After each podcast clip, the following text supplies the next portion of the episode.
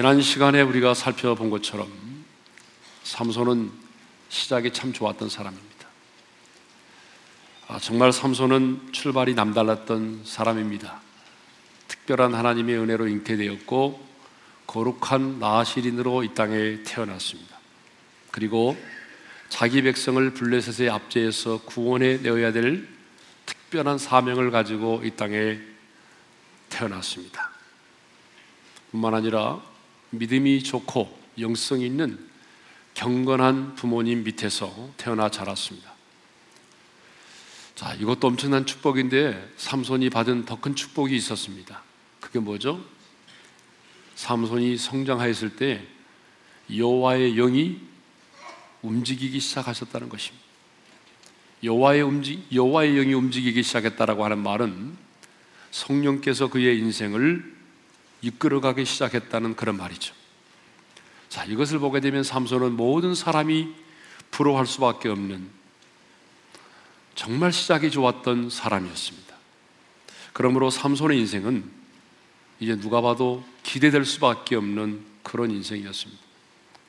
앞으로 하나님께서 삼손을 통해서 어떤 일을 행하실지, 삼손의 인생 가운데 어떤 멋지고 아름다운 일이 일어날지 정말 기대가 되는 그런 사람입니다. 그런데 사사기 14장을 보게 되면 시작이 그렇게 좋았던 삼손이 첫 걸음부터 넘어집니다. 모든 기대를 모았던 삼손이 시작하자마자 여지없이 넘어지고 맙니다. 이번 월드컵에 우승 후보로 여겼던 무적 함대 스페인이 여지없이 무너져서 예선 탈락을 했던 것처럼 삼손 역시 여지없이 무너지고 말았어요. 사사기 14장부터 16장까지를 보게 되면 나시린으로서 실패한 삼손의 모습이 적나라하게 기록이 되어 있습니다. 거기 보게 되면 삼손은 정욕에 넘어집니다. 그리고 인생의 만남에 있어서 넘어집니다. 숱한 배신을 경험합니다. 나중에는 여호와의 영이 그를 떠나게 되죠. 그리고 블레셋 사람들에게 붙잡혀 결박을 당하고 두 눈이 뽑힌 채로 맷돌을 이렇게 돌리는 신세가 되었습니다. 한때는 천하를 호령하던 삼손이 나귀 특뼈 하나를 가지고 블레셋 사람 천 명을 잡아 죽였던 삼손이 힘을 잃고 다곤의 신전에 끌려 나아가 블레셋 사람 3천 명이 보는 앞에서 제주를 부려야만 했습니다. 그리고 그 건물이 무너질 때 블레셋 사람들과 함께 최후의 죽음을 맞이합니다.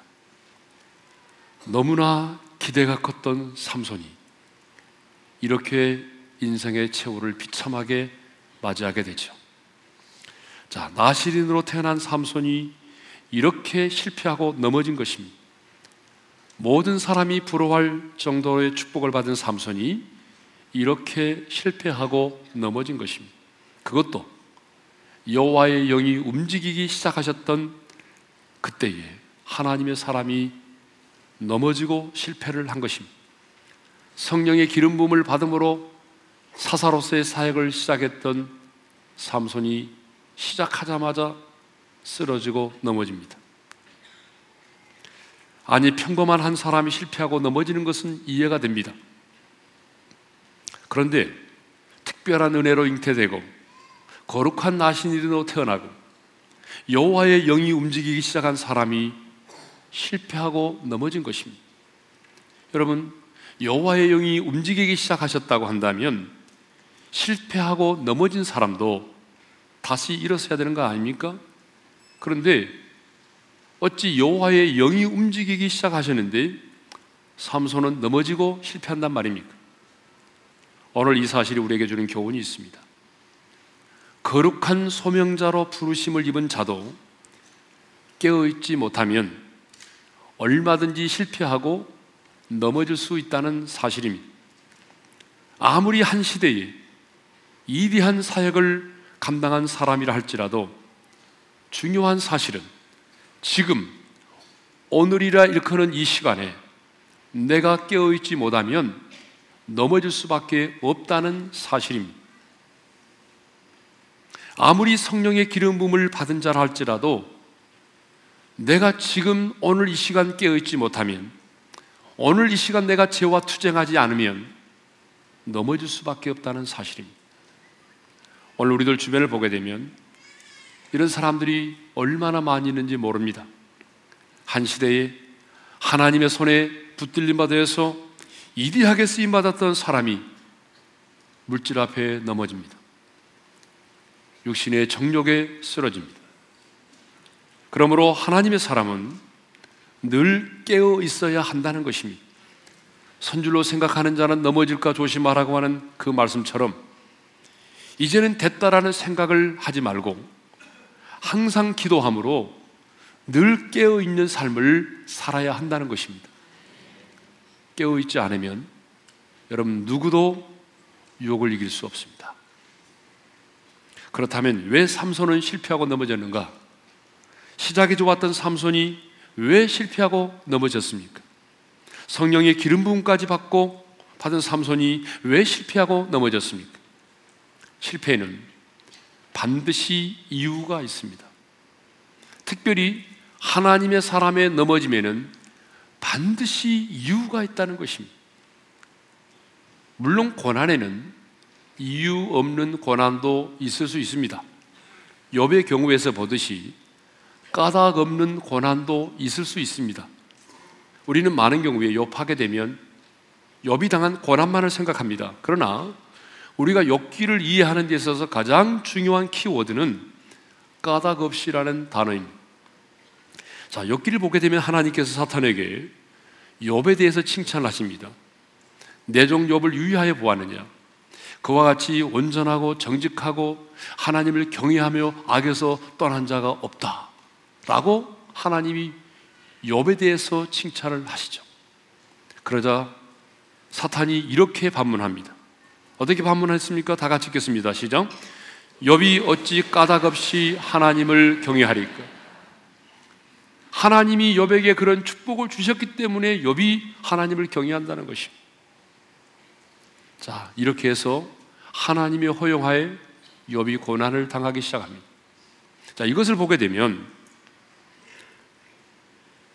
우리가 당하는 고난에는 욥과 같이 이유 없는 고난도 있을 수 있습니다. 까닭 없이 당하는 고난도 있을 수 있어요. 그러나 여러분 중요한 사실은 실패는 반드시 이유가 있다는 것입니다. 그렇다면 시작이 좋았던 삼손은 왜 실패를 하였을까요? 왜 나시린으로 태어났던 삼손이 넘어졌을까요? 오늘은 그래서 삼손이 왜 실패하고 넘어졌는지 그 이유를 우리가 한번 나누고자 합니다. 첫 번째로 왜 삼손이 실패하고 넘어졌는가? 그 첫 번째 이유는 자신 안에 있는 정욕을 이기지 못했다는 것입니다.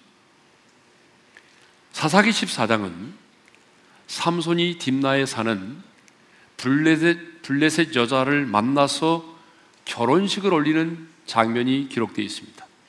그러니까 사사로 부르심을 입은 삼손이 가장 먼저 한 일이 뭐죠? 결혼이었습니다. 여러분, 우리 같으면 블레셋과 싸울 수 있는 사람들을 모집하고 그래서 블레셋 앞에 있는 자기 백성을 구원하는 일을 해야 되는데 가장 먼저 한 일이 뭐라고요? 결혼입니다. 결혼을 했어요. 누구와 결혼했느냐? 누구를 만나 결혼했느냐? 이게 더 중요하죠? 여러분 그러지 않습니까? 결혼식 날짜가 중요한 게 아니고 예식장이 중요한 게 아니라 누구를 만나서 결혼하느냐가 중요한 거죠. 딥나에 사는 이방 여인입니다. 우리 1절을 다 같이 읽겠습니다. 시작. 삼손이 딥나에 내려가서 거기서 블레셋 사람의 딸들 중에서 한 여자를 보고 예. 자, 삼손이 어느 날 딥나로 내려갔습니다. 그곳에 많은 블레셋 여자들이 있었어요. 그런데 여기 삼손이 그 중에 한 여자를 보았다라고 기록되어 있습니다. 여기 보았다라고 하는 말이 그냥 이렇게 무심코 이렇게 지나가면서 스쳐 지나가듯이 한 여자를 보았다는 말이 아닙니다.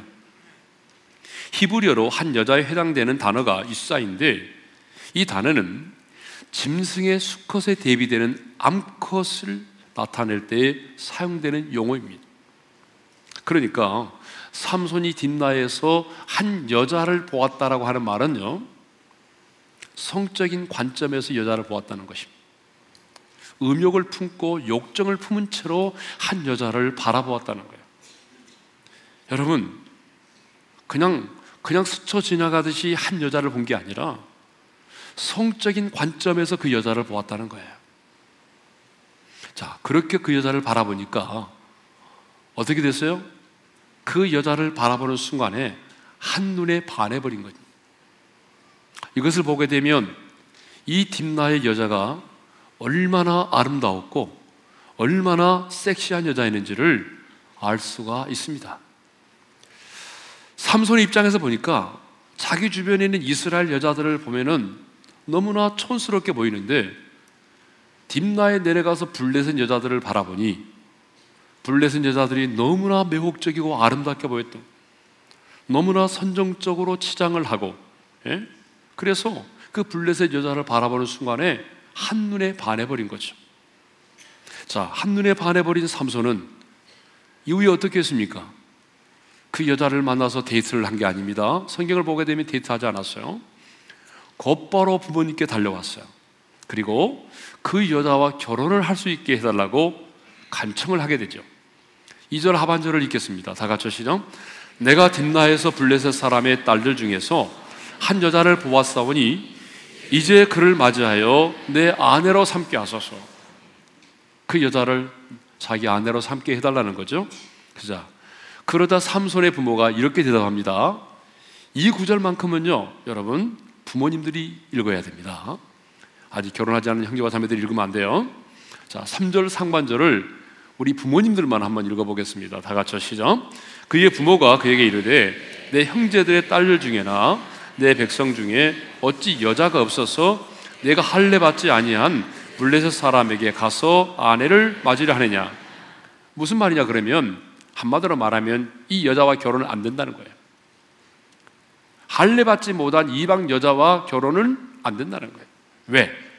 신명기 7장 3절에 보게 되면 하나님께서 이방인과의 결혼을 금하셨어요. 왜 금했느냐 하면 그 이유가 있습니다. 그 이유는 뭐냐면 이방인의 유혹을 받아서 여호와를 떠나서 다른 신들을 섬기게 될 수 있기 때문입니다. 여러분 이스라엘의 역사를 보게 되면 이방인과 결혼을 하게 되면 결혼으로 끝나는 것이 아니었어요. 대부분 이방인들이 섬기는 우상을 다 숭배하게 되었습니다. 결과적으로. 그래서 삼손의 부모는 말합니다. 형제나 내 백성 중에 어찌 여자가 없어서 할례 받지 않은 이방 여인을 아내로 맞이하려고 하느냐? 안 된다는 거죠. 하지만 삼손은요, 그 부모의 말을 듣지를 않았습니다. 3절 하반절을 읽겠습니다. 다 같이 시작. 삼손이 그의 아버지에게 이르되 내가 그 여자를 좋아하오니 나를 위하여 그 여자를 데려오소서 하니라. 자, 삼손이 부모님을 설득합니다. 내가 이 여자와 결혼을 해야 되겠습니다. 라고 하는 이유가 뭐죠? 이 여자와 결혼을 하겠다는 그 이유가 뭐냐면 내가 그 여자를 좋아합니다. 그 다음에 뭐예요? 나를 위하여. 그러니까 다분히 내가 단순히 이 여자를 좋아하기 때문에 이 여자와 결혼하게 달라는 거죠. 자, 이 여자가 이방인이고 할례를 받지 않은 여인이라 할지라도 아니 그것이 설령 하나님의 말씀을 어기는 일이라 할지라도 내가 나시린으로 태어난 사람이라 할지라도 그게 중요한 게 아니라는 거예요 지금 하나님의 말씀을 어기는 게 중요한 게 아니고 내가 나시린으로 태어난 게 중요한 게 아니고 할례를 받친 이방인과 결혼하지 말라고 하는 하나님의 말씀이 중요한 게 아니라 중요한 것은 나라는 거죠 내가 그 여자를 좋아한다는 거예요. 내가 그 여자를 좋아하기 때문에 나를 위해서 결혼을 허락해달라는 거죠.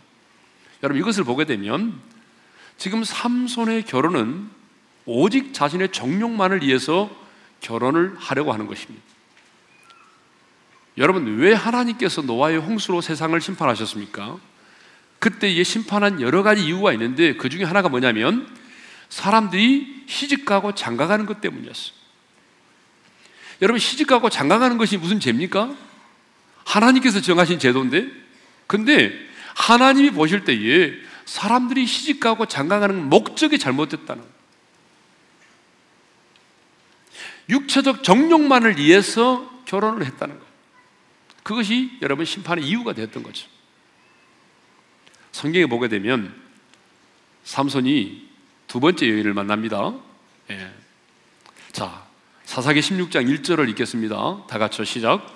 삼손이 가사에 가서 거기서 한 기생을 보고 그에게로 들어갔더니 자, 첫 번째 결혼해서 실패한 삼손이 이번에는 가사에 내려가서 거기서 누구를 보게 되었다고요? 한 기생을 보게 되었다는 거예요.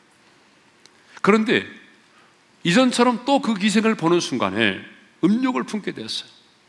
불타오르는 정욕을 이기지 못해서 그에게로 들어갔다고 그러죠. 이 그에게로 들어갔다는 말이 무슨 말이냐면 성관계를 맺었다 그런 얘기입니다. 그러니까 거룩하게 구별된 나실인이 매춘녀를 만나서 성관계를 맺은 것입니다. 삼손이 만난 세 번째 여인이 있습니다.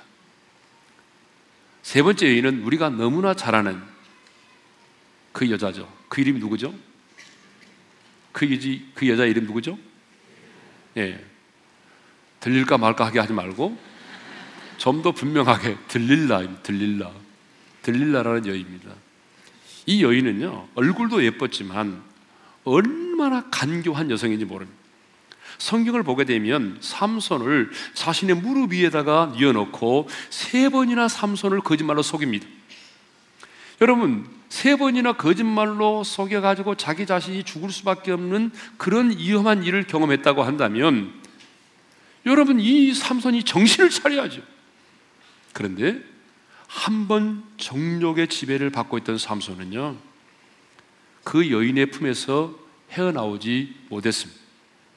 결국 삼손은 그 여인의 무릎에 누워서 잠을 자다가 머리털이 잘려 나가게 되었고 블레셋 사람들에게 잡혀가 온갖 조롱을 당한 후에 비참하게 인생을 최후를 맞이하게 됩니다. 사랑하는 성도 여러분. 자, 삼손이 왜 실패하고 넘어졌습니까? 왜 삼손이 그렇게 시작이 좋았던 삼손이 넘어졌습니까? 왜 성령의 기름 부음을 받았던 삼손이 인생의 만남에 있어서 실패했습니까? 그것은 자신 안에 있는 정욕을 이기지 못했기 때문입니다. 삼손은 자신 안에 불타오르는 정욕을 이겨내지 못하고 그 정욕의 지배를 받은 것입니다. 그렇습니다. 여러분 중요한 사실은요. 우리가 우리 안에는 정욕을 이겨내지 못하면 그 정욕이 나를 지배하고 이끌어 간다는 사실입니다. 우리는 이 사실을 통해서 거룩한 하나님의 사람 안에도 정욕이 있다는 사실을 알 수 있습니다. 삼손이 거룩한 나시린으로 구별되어 이 땅에 태어났고 자기 백성을 구원해 내어야 될 사명자로 태어났고 경건한 부모의 가정에서 반듯하게 신앙의 교육을 받고 자랐지만 삼손의 마음 안에는 역시 정욕이 꿈틀거리고 있었다는 사실입니다. 아니 삼손의 인생 가운데 여호와의 영이 움직이기 시작하셨지만 그 마음 한 구석에는 여전히 내가 내 인생의 주인 되어서 내 마음대로 살고 싶어 하는 정욕이 있었다는 사실입니다. 그렇습니다, 여러분. 우리가 예수를 믿음으로 하나님의 자녀가 되었지만 우리 안에는 여전히 정욕이 있습니다. 성령께서 우리 안에 거처를 정하시고 내 안에 내주에 계시고 그래서 내 몸이 하나님의 거룩한 성전이 되었지만 그럼에도 불구하고 우리의 마음 한구석에는 여전히 여러분 옛사람의 성품인 정력이 꿈틀거리고 있다는 사실입니다. 부모가 물려준 육체의 생명이 있는 한 우리 안에는 육체의 소욕을 따라 살고 싶어 하는 욕망이 있는 것이죠. 그래서 사도 바울도 이렇게 고백하며 탄식했습니다. 로마서 7장 19절을 읽겠습니다. 다 같이 시작. 내가 원하는 바 선은 행하지 아니하고 도리어 원하지 아니하는 바 악을 행하는도다. 로마서 7장 24절을 읽겠습니다. 시작. 오호라 나는 공고한 사람이로다. 이 사망의 몸에서 누가 나를 건져내랴. 여러분 평생 결혼도 하지 아니하고 오직 예수, 오직 복음만을 위해 달려가는 사도 바울 안에도 여러분 옳지 아니한 바 악을 행하는 재성이 있었다는 사실입니다. 그렇습니다. 여러분 복음을 위해서 하나님의 나라를 위해서 선교사로 목사로 부르심을 입은 자 안에도 정욕이 있습니다. 40일 금식 기도를 하고 날마다 가정 예배를 드리고 날마다 큐티를 하는 사람일지라도 여러분 그렇게 경건의 능력을 위해서 살아가는 사람일지라도 그 사람 안에 내 마음대로 살고 싶어 하는 정욕이 있습니다. 그러면 왜 삼손은 정욕을 이기지 못하여 실패하였을까요? 그것은요, 눈에 보이는 대로 행하고 자신이 좋아하는 감정만을 가지고 살았기 때문에 그렇습니다. 삼손이 왜 딥나에 있는 이방 여인을 자기 아내로 삼으려고 했죠? 이방 여인을 보았기 때문입니다. 그래서 1절, 2절에 보게 되면 그 딥나로 내려가서 한 여자를 보았다는 말이 두 번이나 나옵니다. 여러분, 우리 1절과 2절을 계속해 읽겠습니다. 시작. 삼손이 딥나에 내려가서 거기서 블레셋 사람들의 딸들 중에서 한 여자를 보고 2절입니다. 내가 딥나에서 블레셋 사람의 딸들 중에서 한 여자를 보았사오니 16장 1절에도 삼손이 가사에서도 한 기생을 보고 그 기생에게로 들어갔다는 말이 나오죠. 자, 16장 1절입니다. 시작. 삼손이 가사에 가서 거기서 한 기생을 보고 그에게로 들어갔더니 자, 우리가 지금 세 번이나 보았다는 말을 우리가 읽었습니다. 삼손은요, 아름답게 치장을 하여 섹시하게 보이는 여인을 보고 들어가서 성관계를 맺은 것입니다. 그러니까 삼손에게 있어서의 선택의 기준은 언제나 자기 눈에 보는 것이었어요. 여러분, 이렇게 안목의 정력을 가지고 한 여자를 바라보게 되면 결국은 어떻게 되느냐? 좋아하게 되어 있습니다. 성경에 보니까 하나님의 아들들이 사람의 딸들의 아름다움을 보고, 그쵸? 하나님의 아들들이 사람의 딸들의 아름다움을 보고 자기가 좋아하는 여자를 아내로 취하였다. 거기도 보면은 보았다는 말과 좋아했다는 말이 나옵니다. 여러분 오늘 본문에도 보게 되면 자 삼손이 안목의 정력을 가지고 그 여자를 바라보고 난 이후에 아버지에게 와가지고 뭐라고 말했어요? 3절 하반절 다 같이 시작. 내가 그 여자를 좋아하오니 나를 위하여 그 여자를 데려오소서 하니라. 여러분, 누군가를 안목의 정력을 가지고 보게 되면 좋아하게 되어 있습니다. 여러분 맞죠? 자, 따라서 합시다. 안목의 정력을 가지고 보게 되면 반드시 좋아하게 되어 있다. 자, 왜 많은 사람들이 정욕을 따라 행하냐면요. 보지 말아야 할 것을 보기 때문입니다. 삼손이 왜 나시린이었지만 그 정욕을 이기지 못했냐면 보아서는 안 될 것들을 보았다는 거예요. 성범죄를 저지르는 사람들의 특징이 뭔지 아십니까? 여러분, 끔찍한 성범죄를 저지르는 사람들의 특징은요, 어느 날 갑자기 성범죄를 저지른 게 아닙니다. 그들에게는 반드시 포르노 중독자들입니다. 오랜 시간 동안 밤을 새워서 여러분 보면 안 되는 그런 포르노를 보고 그 포르노를 보는 순간에 어때요?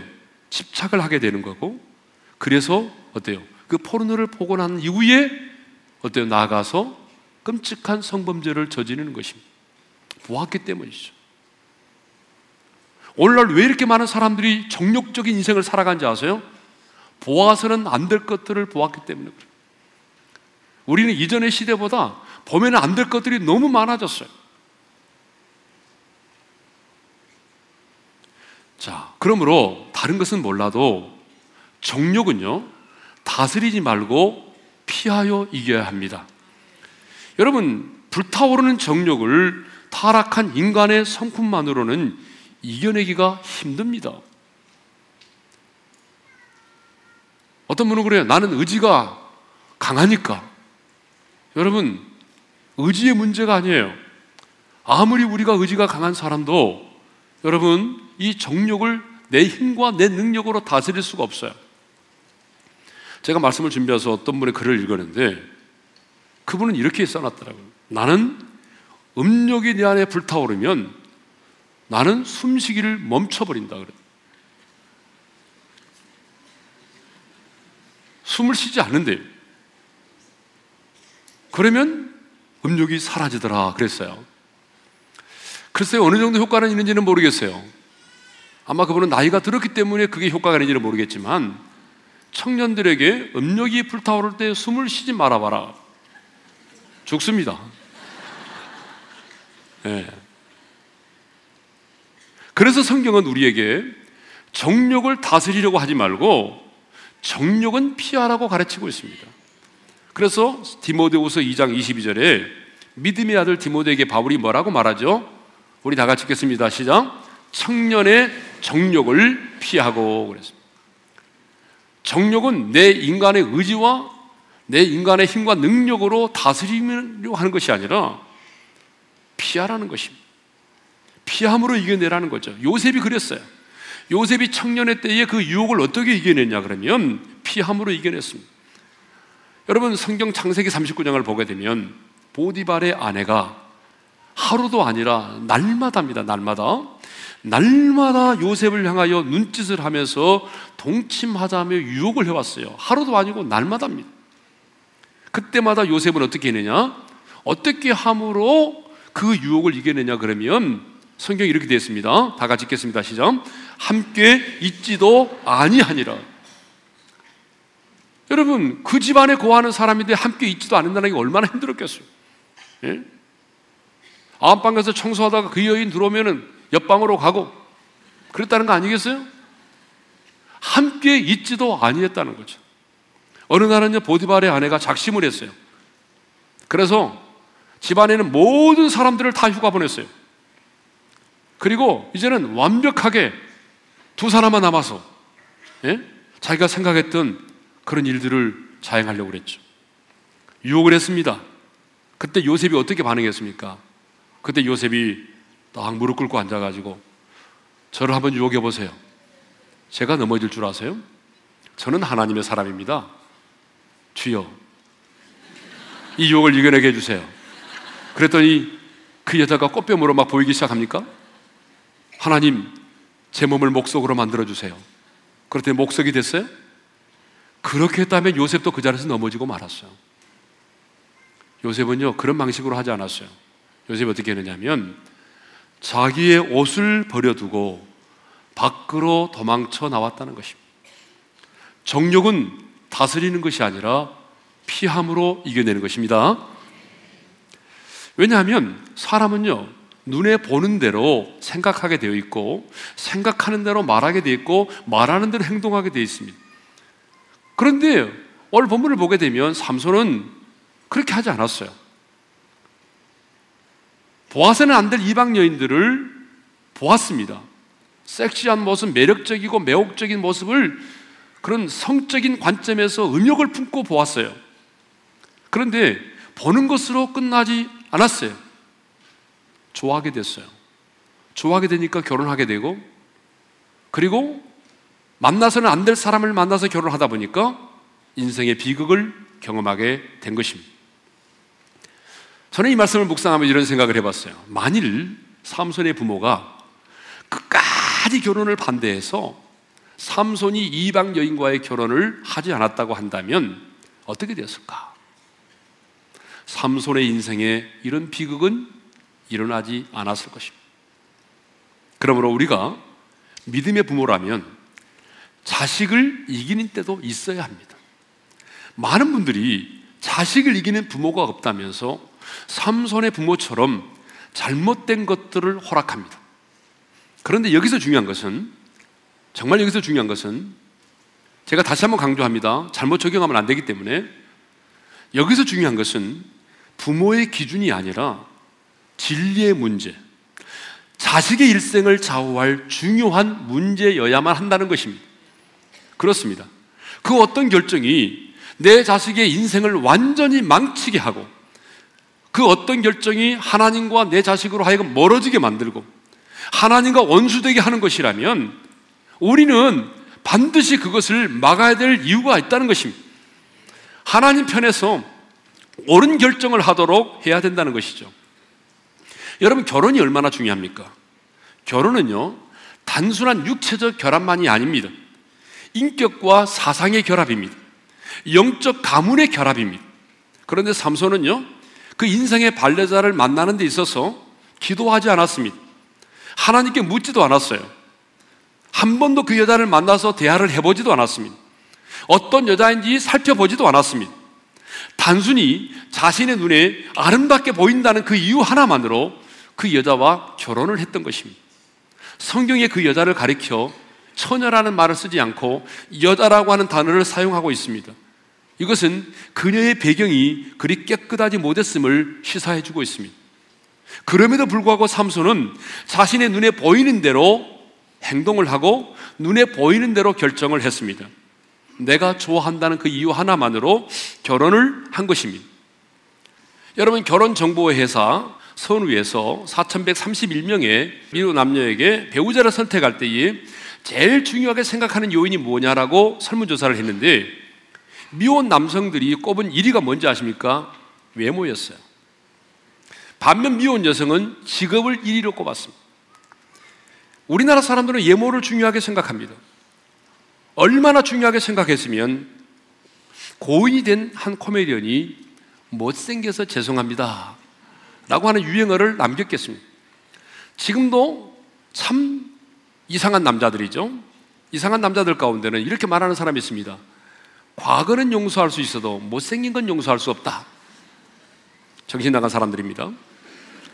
세상의 사람들이 그런 가치관과 기준을 가지고 사는 것은 이해가 되는데 오늘 하나님의 사람들도 삼손처럼 그렇게 안목의 정력을 따라 배우자를 선택한다는 것입니다.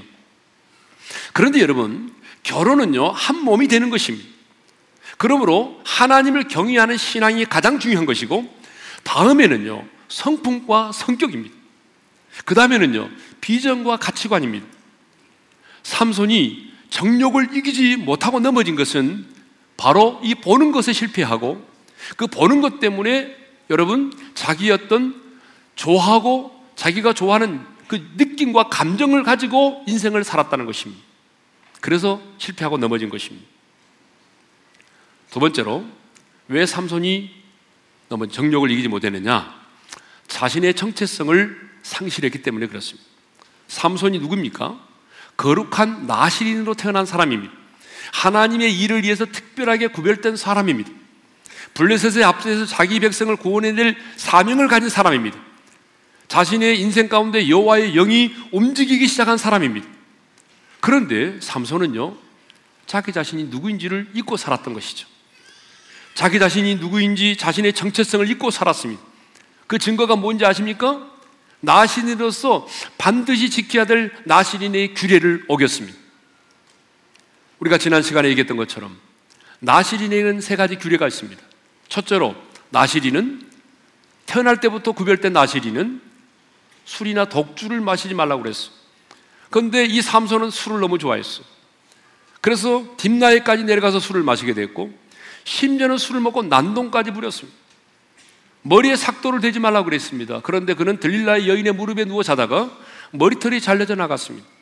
부정한 시체를 만지지 말라고 그랬는데 그는요 그 사자를 죽이고 난 이후에 나중에 죽은 그 사자의 시체에 있는 벌꿀을 먹고 다니고 죽은 나귀 특별을 가지고 1천 명을 때려 죽이는 일을 했습니다.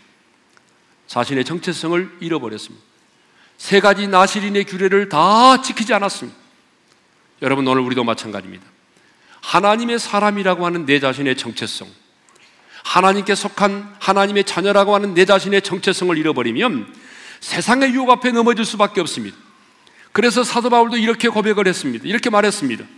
디모데서 6장 11절 12절입니다. 다 같이 읽겠습니다. 시작. 오직 너 하나님의 사람아 이것들을 피하고 의와 경건과 믿음과 사랑과 인내와 온유를 따르며 믿음의 선한 싸움을 싸우라. 무슨 얘기입니까? 하나님의 사람인 오직 하나님의 사람이기 때문에 네가 하나님의 사람이기 때문에 세상의 유혹들을 피하고 하나님의 사람이기 때문에 의와 경건과 믿음과 온유와 인내를 쫓고 하나님의 사람이기 때문에 선한 싸움을 싸워야 된다는 것입니다. 네가 하나님께 속한 하나님의 사람이기 때문에 그렇게 살아야 된다는 것이죠. 그렇습니다. 오늘이라고 하는 영적인 전쟁에서 승리하기 위해서는요, 가장 먼저 나는 누구인가를 생각해야 됩니다. 세상의 유혹이 밀려올 때에 누군가가 부정한 돈을 가지고 와서 내게 청탁하려고 할 때에 시험을 치르는데 컨닝의 유혹을 받았을 때에 누군가가 회식의 자리에서 나에게 폭탄주를 마시자고 할 때에 보드발의 아내와 같은 여자가 가까이 내게 다가올 때 우리는 나는 누구인지를 생각해야 됩니다. 나는 이 땅에 속한 자인가 아니면 하나님께 속한 자인가? 나는 누구인가? 내 자신의 정체성을 분명히 할 수 있기를 바랍니다. 여러분은 하나님의 사람입니다. 이 땅에 발을 딛고 살아가지만 여러분은 이 땅에 속한 자가 아닙니다. 하늘에 속한 하나님의 자녀입니다. 여러분은 하나님의 거룩한 신부입니다.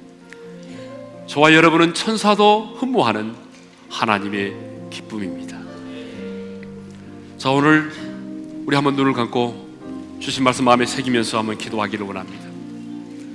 사랑하는 성도 여러분, 거룩한 나신으로 태어났던 삼손도 넘어졌습니다.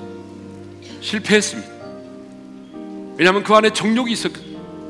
여러분, 우리 안에도 정욕이 있습니다. 삼손이 넘어졌던 것은 그 정욕을 이겨내지 못했기 때문입니다. 왜 삼손이 그 정욕을 이기지 못했습니까? 음욕을 품고 여자를 바라보았기 때문입니다. 음욕을 품고 바라봄으로 자기의 느낌과 자기의 감정을 가지고 살았기 때문입니다.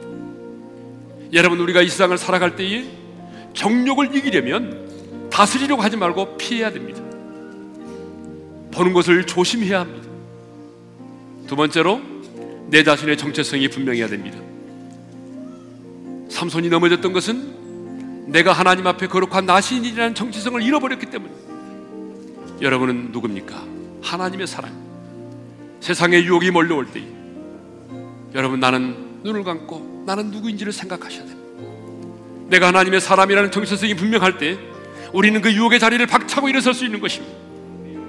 하나님, 내가 이제 유혹을 정욕을 다스리지 않고 피하여 이겨내게 하시고 내 자신의 정체성을 분명히 함으로 정욕을 이겨내게 도와주십시오. 뿐만 아니라 여러분 우리 기도할 때에 아직 결혼하지 않은 자녀가 있다면 하나님 내 사랑하는 아들과 딸은 삼손처럼 인생의 만남이 있어서 실패하지 않게 도와주시고 하나님을 경외하는 하나님의 사람을 만나게 하시고 거룩한 성품의 사람을 만나게 도와주시고 함께 꿈을 꿀 수 있는 비전의 사람을 만나게 도와주십시오. 여러분의 자녀의 만남을 위해서 함께 기도할 수 있기를 바랍니다. 우리 다 같이 주여 한번 외치고 부르짖어 기도하십시다. 주여! 거룩하신 우리 아버지 하나님, 은혜와 사랑을 감사합니다. 하나님, 기대가 됐던 삼손이 넘어졌습니다. 거룩한 나신으로 태어났던 삼손이 하나님이 넘어졌습니다. 하나님, 삼손이 실패하고 넘어졌습니다.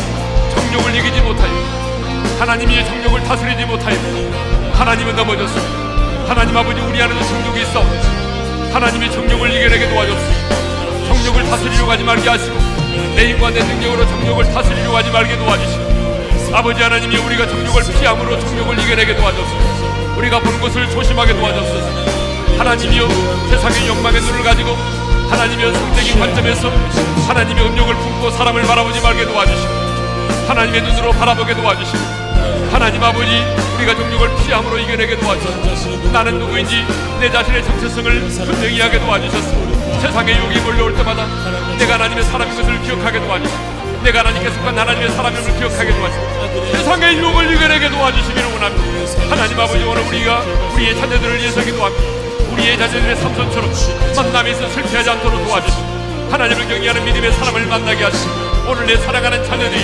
거룩한 성부의 사람을 만나게 하시고 함께 멍에를 메고 나갈 수 있는 비전의 사람을 만나게 도와주셔서 하나님이 믿음의 가문 아름다운 믿음의 명문가문을 이어갈 수 있도록 은혜를 베풀어 주시옵소서 걸어가신 우리 아버지 하나님